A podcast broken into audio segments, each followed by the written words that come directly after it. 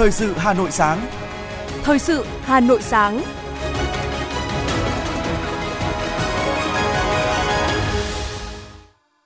Kính chào quý vị và các bạn. Bây giờ là chương trình thời sự của Đài Phát thanh Truyền hình Hà Nội. Chương trình sáng nay, thứ tư ngày 4 tháng 1 có những nội dung chính sau đây. Thủ tướng Chính phủ Phạm Minh Chính điều hành phiên làm việc buổi chiều hội nghị trực tuyến chính phủ với địa phương. Bộ Tài chính đã nghiên cứu đề xuất một loạt giải pháp liên quan đến chính sách thuế để hỗ trợ người dân doanh nghiệp. Một hiệu trưởng ở Hà Nội phủ nhận đánh bài ăn tiền cùng giáo viên trong trường. Phần tin thế giới có những sự kiện nổi bật. Bồ Đào Nha cải tổ chính phủ sau bê bối chấn động cả nước. Phát hiện sinh vật đầu tiên trên thế giới chỉ ăn virus để sống. Sau đây là nội dung chi tiết. Tiếp tục chương trình hội nghị trực tuyến chính phủ với địa phương, chiều qua hội nghị tập trung thảo luận, phân tích, đánh giá kết quả nổi bật trong phát triển kinh tế xã hội năm 2022, bàn các nhiệm vụ, giải pháp chủ yếu thực hiện kế hoạch phát triển kinh tế xã hội và dự toán ngân sách nhà nước năm 2023 theo kết luận của Trung ương, nghị quyết của Quốc hội khóa 15 về kế hoạch phát triển kinh tế xã hội năm 2023 lãnh đạo các bộ, ngành địa phương, doanh nghiệp, hiệp hội doanh nghiệp bày tỏ đồng tình với các báo cáo trung tâm được trình bày tại hội nghị. Tình hình phát triển kinh tế xã hội cả nước năm 2022 đạt được những kết quả quan trọng, khá toàn diện, nhiều điểm sáng tích cực với 13 trên 15 chỉ tiêu kinh tế xã hội, ước tính đạt và vượt mục tiêu đề ra. Các đại biểu cho rằng kết quả trên có được là nhờ chính phủ đã phản ứng chính sách kịp thời, hiệu quả, các lãnh đạo bộ, ngành địa phương bày tỏ đồng tình cao, hưởng ứng thực hiện các nhiệm vụ, giải pháp chính phủ đề ra nhằm thực hiện hiệu quả kế hoạch phát triển kinh tế xã hội và dự toán ngân sách nhà nước năm 2023 theo kết luận của Trung ương, nghị quyết của Quốc hội khóa 15 về kế hoạch phát triển kinh tế xã hội năm 2023 lãnh đạo các bộ, ngành địa phương, doanh nghiệp, hiệp hội doanh nghiệp đề nghị chính phủ tiếp tục chỉ đạo thúc đẩy phát triển lành mạnh, bền vững các thị trường như chứng khoán, tín dụng, bất động sản, tiếp tục thúc đẩy xây dựng cơ sở hạ tầng, nhất là hạ tầng giao thông, có chính sách thu hút và nâng cao chất lượng nguồn nhân lực trong lĩnh vực công, tiếp tục chính sách đảm bảo an sinh xã hội, nhất là về nhà ở cho công nhân, hỗ trợ công nhân mất việc làm. Kết luận hội nghị, thay mặt chính phủ, Thủ tướng Phạm Minh Chính đánh giá đề xuất kiến nghị của các địa phương cơ bản, xác đáng, xuất phát từ thực tiễn, giao các cơ quan tiếp tục tập hợp phân loại thuộc thẩm quyền của cấp nào, cấp đó giải quyết khẩn trương, kịp thời, hiệu quả. Nếu vượt thẩm quyền, báo cáo cấp có thẩm quyền xem xét quyết định. Đặc biệt, Thủ tướng chỉ đạo các bộ, ngành, địa phương quán triệt sâu sắc, căn cứ chức năng, nhiệm vụ, tổ chức thực hiện kịp thời, hiệu quả nội dung phát biểu của Tổng Bí thư Nguyễn Phú Trọng tại hội nghị này, với mục tiêu kết quả phát triển kinh tế xã hội năm 2023 đạt kết quả cao hơn năm 2022. Về nhiệm vụ năm 2023, Thủ tướng Chính phủ cho rằng năm 2023 là năm có ý nghĩa quan trọng, năm bản lề trong thực hiện các mục tiêu của kế hoạch 5 năm 2021-2025. Do đó, bám sát kết luận, nghị quyết của Trung ương, Quốc hội, Chính phủ, cụ thể hóa để thực hiện các mục tiêu, nhiệm vụ cụ thể năm 2023 với chủ đề đoàn kết, kỷ cương, bản lĩnh, linh hoạt, đổi mới sáng tạo, kịp thời hiệu quả. Cùng với yêu cầu triển khai kịp thời, quyết liệt hiệu quả nghị quyết 01 của chính phủ, Thủ tướng yêu cầu các bộ ngành địa phương bảo đảm chất lượng, tiến độ các đề án, nội dung trình Bộ Chính trị, Ban Bí thư, Hội nghị Trung ương, các kỳ họp Quốc hội. Trong đó, khẩn trương xây dựng ban hành nghị quyết về chương trình hành động của chính phủ về phương hướng phát triển kinh tế xã hội và đảm bảo quốc phòng an ninh vùng đồng bằng sông Hồng, Bắc Trung Bộ, Duyên Hải Trung Bộ. Kỳ họp bất thường lần thứ hai Quốc hội khóa 15, theo dự kiến, chương trình Quốc hội sẽ tập trung trong thời gian 4 ngày, từ ngày 5 đến ngày 9 tháng 1 năm 2023. Tại kỳ họp này, Quốc hội xem xét nhiều nội dung quan trọng nhằm quyết định những vấn đề cấp bách, cần thiết, đáp ứng kịp thời yêu cầu của cuộc sống. Đây cũng là thông tin được Văn phòng Quốc hội tổ chức họp báo trong chiều qua. Tại kỳ họp bất thường này, Quốc hội xem xét thông qua luật khám bệnh, chữa bệnh sửa đổi. Dự kiến 3 nghị quyết được thông qua bao gồm Nghị quyết về quy hoạch tổng thể quốc gia thời kỳ 2021-2023, tầm nhìn đến năm 2050. Nghị quyết về tiếp tục thực hiện một số chính sách liên quan đến công tác phòng chống dịch COVID-19. Nghị quyết về việc bổ sung dự toán ngân sách nhà nước, nguồn vốn viện trợ không hoàn lại của nước ngoài năm 2021 điều chỉnh dự toán kinh phí bảo đảm hoạt động chưa sử dụng hết năm 2021 của Tổng cục Thuế và Tổng cục Hải quan, điều chỉnh kế hoạch vốn vay lại năm 2022 của các địa phương. Tại kỳ họp bất thường này, Quốc hội cũng xem xét công tác nhân sự đại biểu và nhân sự khác thuộc thẩm quyền của Quốc hội. Tại buổi họp báo, nhiều phóng viên báo chí quan tâm đến công tác nhân sự tại kỳ họp, trưởng ban công tác đại biểu Nguyễn Thị Thanh cho biết, nội dung này sẽ được các đại biểu Quốc hội quyết định đưa vào chương trình tại phiên họp chủ bị chiều mai, sau đó trình Quốc hội sau phiên họp, phiên khai mạc kỳ họp. Liên quan đến dự thảo luật khám bệnh chữa bệnh sửa đổi, Phó chủ nhiệm Ủy ban xã hội của Quốc hội Nguyễn Hoàng Mai cho biết, đến nay dự thảo luật đã tiếp thu ý kiến đại biểu Quốc hội, chỉnh sửa, giao chính phủ quy định chi tiết việc xã hội hóa y tế, đặc biệt về tài chính trong khám bệnh chữa bệnh, dự thảo luật quy định cụ thể chuyên biệt của lĩnh vực khám bệnh chữa bệnh không dẫn đến trồng chéo theo luật giá. Thưa quý vị và các bạn, năm 2022, kinh tế thủ đô phục hồi mạnh mẽ sau dịch COVID-19. Tăng trưởng GDP năm 2022 đạt mức cao nhất trong 10 năm gần đây. Phát huy những thành quả đạt được, năm 2023, Hà Nội triển khai 6 nhóm nhiệm vụ trọng tâm, quyết tâm hoàn thành cao nhất những chỉ tiêu đã đề ra. Năm 2022, bức tranh kinh tế của thủ đô có nhiều điểm nổi bật, hoàn thành toàn diện 22 trên 22 chỉ tiêu kinh tế xã hội, trong đó vượt kế hoạch 5 chỉ tiêu. Tổng thu ngân sách nhà nước trên địa bàn đạt 106,8% dự toán, tăng 2,7% so với năm 2021. Tăng trưởng GDP của thành phố đạt 8,89% là mức tăng trưởng cao nhất trong 10 năm gần đây. Các hoạt động sản xuất, kinh doanh, thương mại, du lịch dịch vụ được phục hồi với nhiều chỉ số tích cực – Đặc biệt, thu hút đầu tư nước ngoài FDI đạt 1.692 triệu đô la, tăng mạnh so với năm 2021. Số doanh nghiệp đăng ký thành lập mới tăng 23%. Cùng với phát triển kinh tế, công tác an sinh xã hội được đảm bảo, thành phố đã hỗ trợ cấp cho trên 82.000 người có công và thân nhân người có công đang hưởng trợ cấp ưu đãi hàng tháng với số tiền 1.655 tỷ đồng. Trợ cấp cho hơn 200.000 đối tượng bảo trợ xã hội với mức đặc thù của thành phố trên mức chuẩn trung ương quy định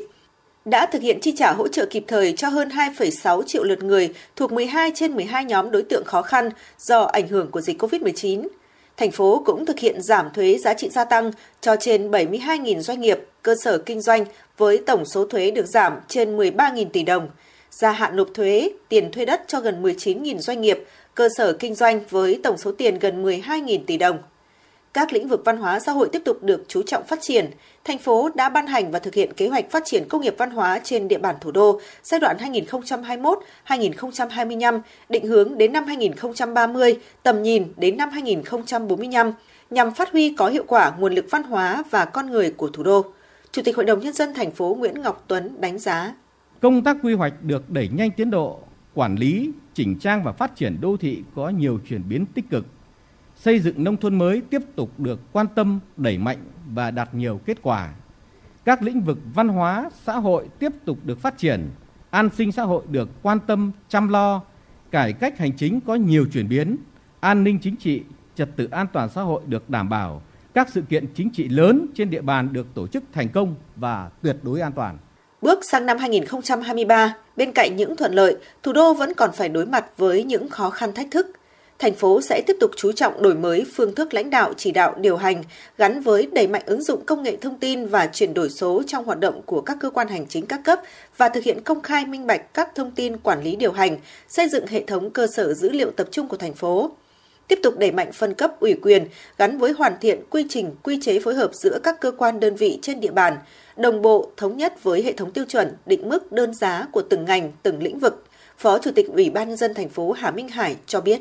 với mục tiêu giữ vững ổn định và đảm bảo các cân đối lớn của nền kinh tế, kiểm soát lạm phát, thúc đẩy tăng trưởng, củng cố phát triển các hoạt động tăng trưởng mới, các động lực tăng trưởng mới, thực hiện đồng bộ hiệu quả các khâu đột phá, chú trọng phát triển toàn diện và đồng bộ các lĩnh vực văn hóa giáo dục, kiểm soát hiệu quả các loại dịch bệnh, đảm bảo an sinh xã hội, nâng cao đời sống vật chất tinh thần của nhân dân. Cùng với việc thực hiện có hiệu quả chủ đề công tác, kỷ cương, trách nhiệm, hành động sáng tạo và phát triển. Ủy ban nhân dân thành phố đề ra 22 chỉ tiêu chủ yếu của năm 2023 với 5 nhóm chỉ tiêu về kinh tế tổng hợp, 13 nhóm chỉ tiêu về văn hóa xã hội và 4 nhóm chỉ tiêu về đô thị, nông thôn mới, môi trường. Hà Nội sẽ thúc đẩy phát triển kinh tế xã hội gắn với phát triển các động lực tăng trưởng mới với trọng tâm chọn chuyển đổi số là động lực phát triển, phát triển các mô hình kinh tế mới, đẩy mạnh các hoạt động khoa học công nghệ, đổi mới sáng tạo và khởi nghiệp, trong đó đẩy nhanh tiến độ giải ngân các dự án đầu tư, đôn đốc quyết liệt tiến độ các công trình trọng điểm, các công trình thiết yếu, dự án đường vành đai 4 vùng thủ đô Hà Nội, đánh giá giả soát lại kế hoạch đầu tư công trung hạn để đảm bảo tiến độ thực hiện dự án và nâng cao chất lượng đầu tư công.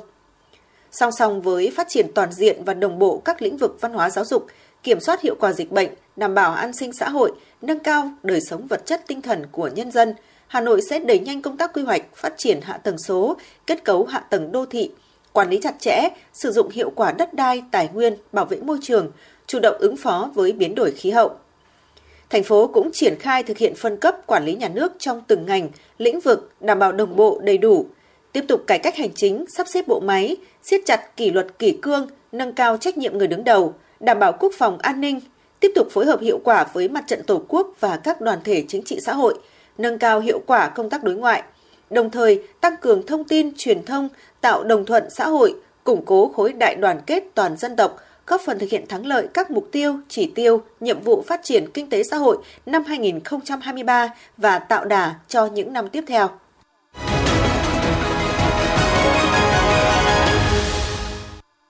Chương trình thời sự xin được tiếp tục với những thông tin kinh tế.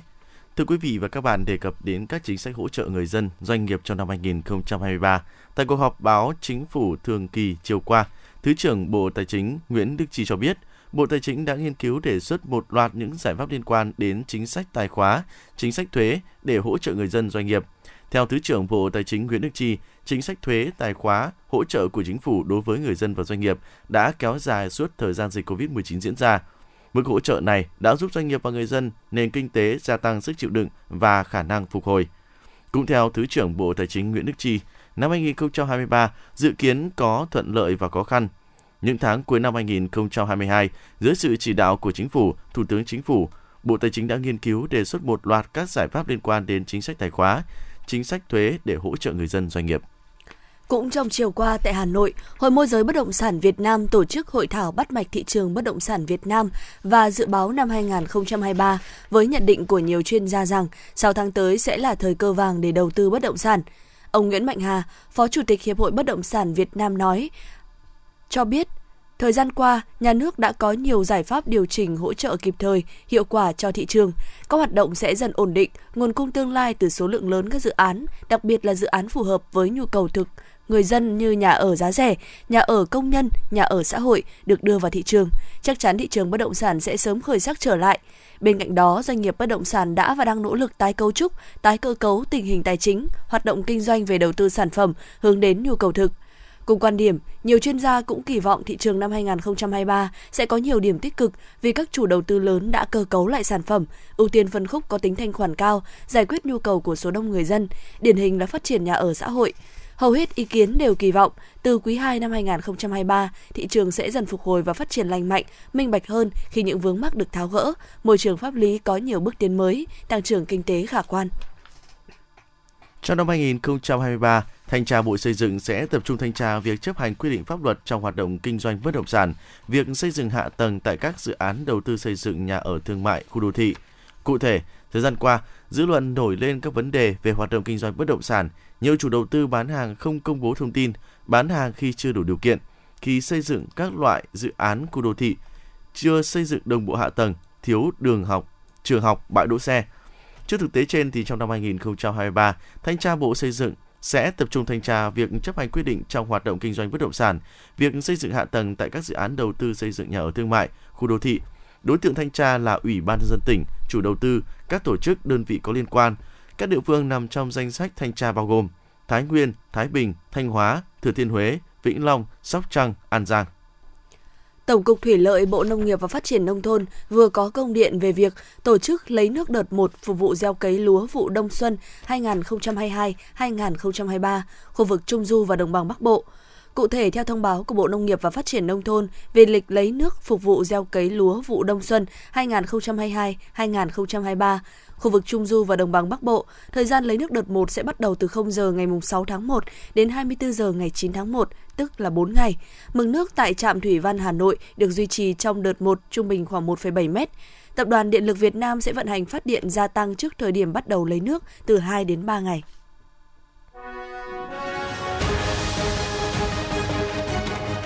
Thời sự Hà Nội, nhanh, chính xác, tương tác cao. Thời sự Hà Nội, nhanh, chính xác, tương tác cao.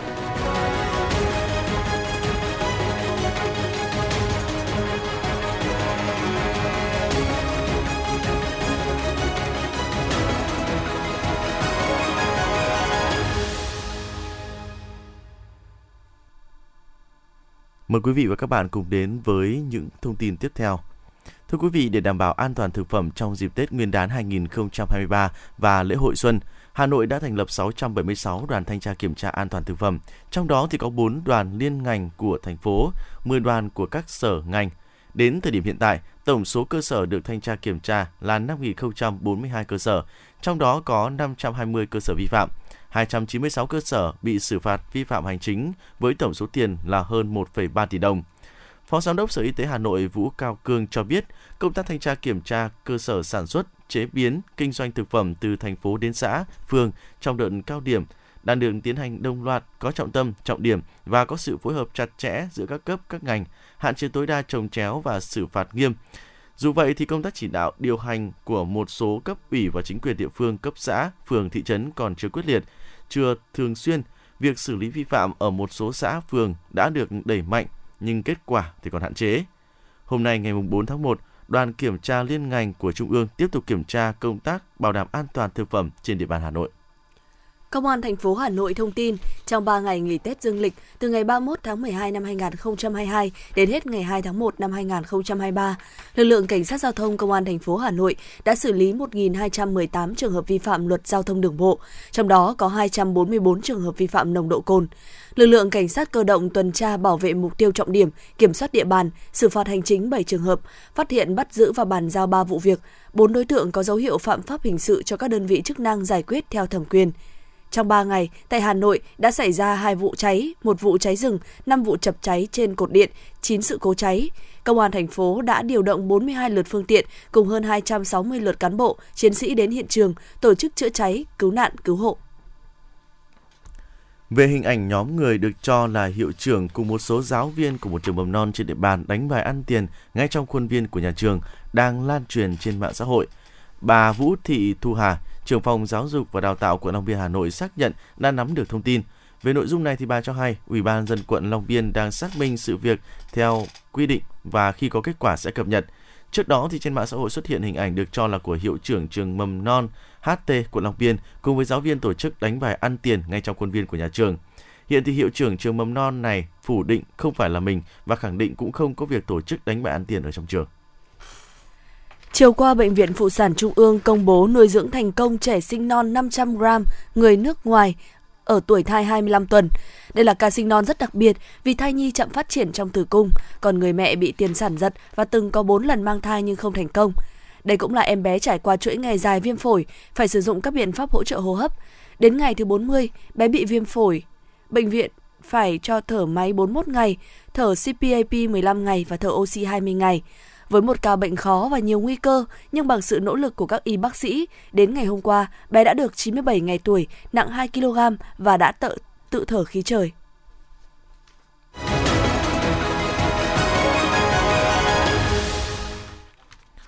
Thưa quý vị và các bạn, theo dự báo của Trung tâm Dự báo Khí tượng Thủy văn Quốc gia, tháng 1 năm 2023 sẽ có nhiều đợt rét đậm, rét hại, nhiệt độ thấp hơn trung bình mọi năm từ 0,5 cho đến 1,5 độ C. Vì thế công tác phòng chống rét cho gia súc gia cầm và giảm thiểu tối đa thiệt hại cho bà con nông dân đang được các ngành thú y liên quan quan tâm. Ông Hà Minh Mẫn tại xã Vân Hòa, huyện Ba Vì là một trong những gia đình có thâm niên nuôi bò tại huyện Ba Vì với trên 20 năm kinh nghiệm. Trang trại bò Minh Long tại xã Vân Hòa của ông thường xuyên nuôi từ 200 đến 250 con bò các loại.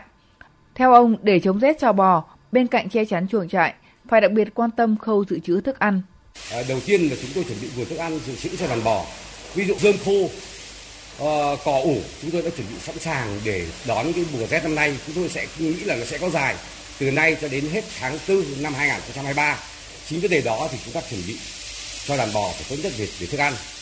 Việc thứ hai nữa là à, chuồng trại phải là thoáng mát về mùa hè, ấm áp về mùa đông. Chính vấn đề đó mùa đông đấy tôi đã che chắn rất là kỹ những hôm không phải là che suốt ngày mà những hôm buổi trưa khi thời tiết buổi trưa là nhiệt độ nó cao rồi trên 20 độ C thì tôi sẽ kéo bạt ra để cho con đàn bò nó thoáng nhưng mà buổi sáng sớm và buổi chiều chúng tôi phải đóng bạt lại để cho con bò nó ấm áp Đối với gia đình ông Cấn Văn Mai, hộ chăn nuôi tại xã Cấn Hữu, huyện Quốc Oai, việc chăn nuôi gà là nguồn thu nhập chính từ nhiều năm nay.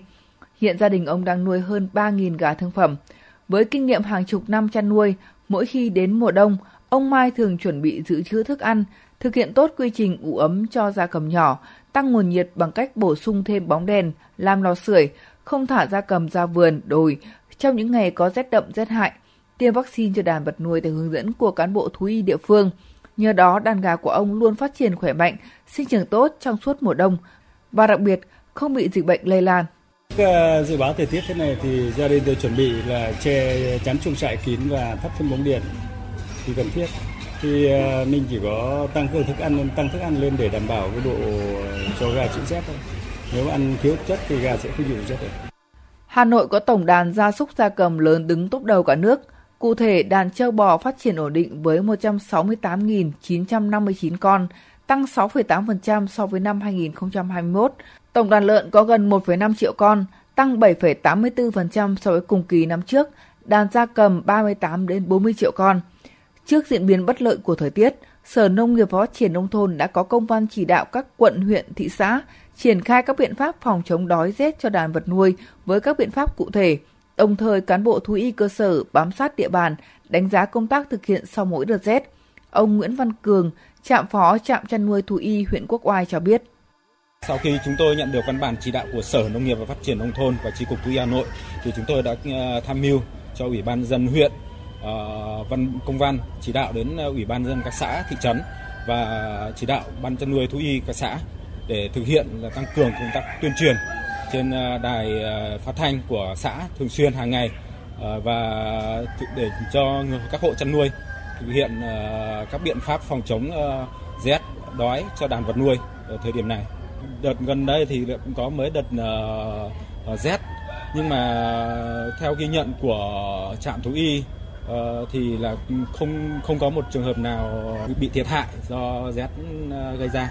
Nhờ làm tốt công tác dự tính dự báo và các biện pháp phòng chống cụ thể kịp thời, tới nay đàn vật nuôi gia súc gia cầm của thành phố không có thiệt hại do ảnh hưởng của thời tiết, sẵn sàng đảm bảo nguồn cung cho thị trường trong dịp Tết Nguyên đán.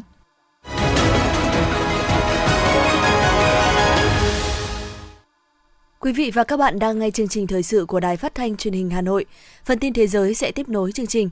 Đã có một cuộc cải tổ trong chính phủ Bồ Đào Nha sau vụ bê bối gây chấn động cả nước. Theo đó, Thủ tướng Bồ Đào Nha Antonio Costa tuyên bố rằng hai bộ trưởng mới sẽ được bổ nhiệm vào chính phủ trong bối cảnh nổ ra vụ bê bối về tiền trợ cấp thôi việc liên quan đến hãng hàng không nhà nước Bồ Đào Nha TAP.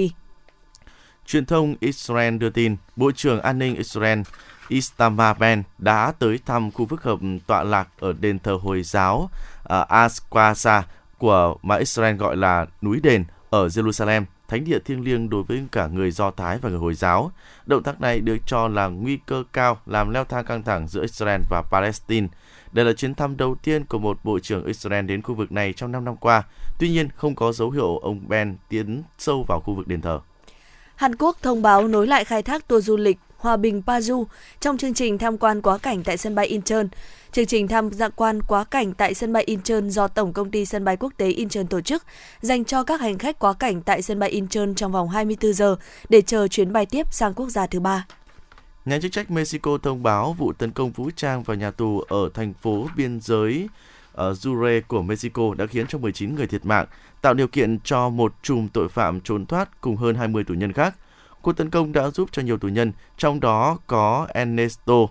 còn được gọi là Ernesto, trốn thoát.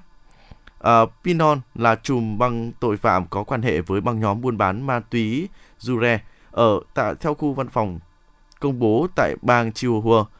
Pinon bị kết án hơn 200 năm tù giam vào năm 2010 về các tội bắt cóc và giết người.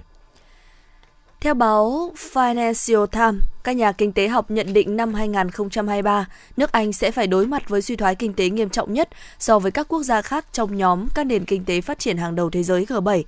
Khoảng 80% chuyên gia dự đoán Anh sẽ tụt hậu so với các nước trong G7 do tổng sản phẩm quốc nội GDP của Anh đang giảm và sẽ tiếp tục giảm trong phần lớn hoặc thậm chí là cả năm 2023. Dự báo điều này sẽ khiến thu nhập của các hộ gia đình sụt giảm vì chi phí đi vay cao hơn, làm tăng thêm gánh nặng hiện nay do giá lương thực và năng lượng tăng vọt. Theo hãng tin Johab,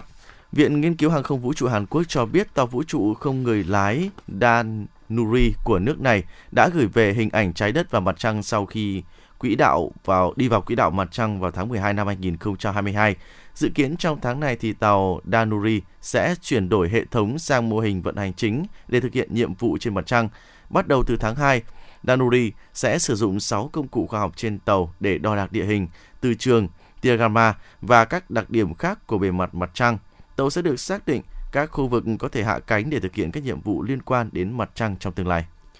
Một nhóm nghiên cứu của Đại học Nebraska Lincoln do nhà khoa học John DeLong dẫn đầu đã phát hiện ra một loại sinh vật phù du có thể sống bằng cách chỉ hấp thụ virus. Theo ông DeLong, virus được tạo thành từ những thành phần thực sự tốt, bao gồm axit nucleic, nhiều nitơ và phosphor. Từ đó, ông và các cộng sự đã nghĩ đến giả thuyết theo quy luật tự nhiên phải có một sinh vật gì đó ăn được virus. Trong tương lai, nhóm nghiên cứu có kế hoạch theo dõi hiện tượng này trong tự nhiên và điều tra tác động của nó đối với chuỗi thức ăn và quá trình tiến hóa.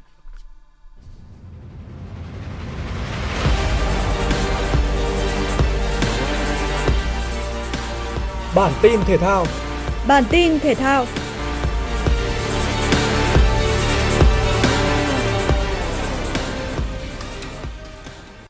Với mục đích tổ chức mô hình giải chạy mang tính chuyên nghiệp đầu tiên tại Việt Nam, giải bán Marathon Quốc tế Việt Nam 2023 thu hút gần 5.000 vận động viên chạy bộ chuyên nghiệp và các vận động viên phong trào trên cả nước. Giải được tổ chức cho hai hệ, hệ nâng cao cho các vận động viên chuyên nghiệp từ đội tuyển điền kinh Việt Nam với hơn 60 tuyển thủ đăng ký tham dự và vận động viên chuyên nghiệp quốc tế. Hệ phong trào cho các vận động viên trong nước và nước ngoài đăng ký ở 3 cự ly bán marathon 10 km và 5 km. Trung cuộc, ở cự ly bán marathon hệ nâng cao nội dung nam, Đỗ Quốc Luật đã bứt tốc vượt qua đàn anh Nguyễn Văn Lai để cán đích đầu tiên với thời gian là 1 giờ 07 phút 39 giây. Cựu tuyển thủ Điền Kinh Thái Lan Sanchai Namkhet về thứ ba. Ở cự ly bán marathon hệ nâng cao nội dung nữ, Nguyễn Thị Oanh tiếp tục thể hiện sức mạnh, sức bền và sự quyết tâm để duy trì được tốc độ trong suốt chặng đua và về nhất. Về sau, Nguyễn Thị Oanh lần lượt là Chen Hosiet và Linda Thanchachit.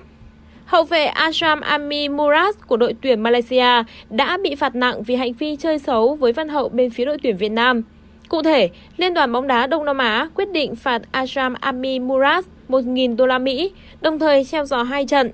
Ở trận đấu với đội tuyển Việt Nam trên sân Mỹ Đình ngày 27 tháng 12 trong khuôn khổ bảng B AFF Cup 2022, Ajram Ami Murat đã có hành động đá vào mặt Văn Hậu. Anh phải nhận thẻ đỏ trực tiếp từ trọng tài, khiến đội tuyển Malaysia đánh mất lợi thế quân số, đồng thời chịu một quả phạt đền. Ngay sau đó, Quế Ngọc Hải thực hiện thành công cú sút nâng tỷ số lên thành 2-0 trước khi Hoàng Đức ấn định chiến thắng 3-0 cho tuyển Việt Nam. Theo tạp chí Forbes, tay vợt người Nhật Bản Naomi Osaka là vận động viên nữ có thu nhập cao nhất trong năm 2022. Top 2 của danh hiệu này đều là những vận động viên quần vợt khi người ở vị trí thứ hai là huyền thoại của quần vợt nữ thế giới Serena Williams, người vừa tuyên bố giải nghệ sau giải Mỹ mở rộng. Tổng số tiền Osaka thu được là 51 triệu đô la Mỹ, trong khi Serena Williams có thu nhập 41 triệu đô la Mỹ. Đáng chú ý là những khoản thu của hai vận động viên nữ trên đều không đến chủ yếu từ việc thi đấu quần vợt mà từ những hợp đồng quảng cáo và thương hiệu thời trang trên khắp thế giới. Trung tâm Dự báo Khí tượng Thủy văn Quốc gia dự báo thời tiết ngày 4 tháng 1 năm 2022 tại Hà Nội có nhiều mây, có mưa nhỏ vài nơi, sáng sớm có sương mù, trưa chiều giảm mây trời hưởng nắng, gió đông bắc cấp 2 cấp 3, trời rét, nhiệt độ từ 14 đến 22 độ C. Phía Tây Bắc Bộ nhiều mây, có mưa vài nơi, sáng sớm có nơi có sương mù, trưa chiều giảm mây trời hưởng nắng, gió nhẹ, trời rét, có nơi rét đậm rét hại. Nhiệt độ từ 12 cho đến 22 độ C. Tây Bắc Bộ có nơi 22 độ C, trời nhiều mây, có mưa nhỏ vài nơi, sáng sớm có nơi có sương mù, trưa chiều giảm mây trời hưởng nắng, gió đông bắc cấp 2 cấp 3, trời rét, vùng núi có nơi rét đậm rét hại, nhiệt độ thấp nhất từ 12 cho đến 15 độ C, vùng núi cao từ 12 cho đến 14 độ C, có nơi dưới 8 độ C, nhiệt độ cao nhất là từ 19 cho đến 22 độ C, vùng núi cao có nơi dưới 18 độ. Quý vị và các bạn vừa nghe chương trình thời sự của Đài Phát thanh Truyền hình Hà Nội. Chỉ đạo nội dung Nguyễn Kim Khiêm, chỉ đạo sản xuất Nguyễn Tiến Dũng, tổ chức sản xuất Vương Chuyên. Chương trình do biên tập viên Thủy Chi, phát thanh viên Hồng Hạnh Bảo Nhật cùng kỹ thuật viên Quang Ngọc thực hiện. Xin chào và hẹn gặp lại trong chương trình thời sự 11 giờ trưa nay.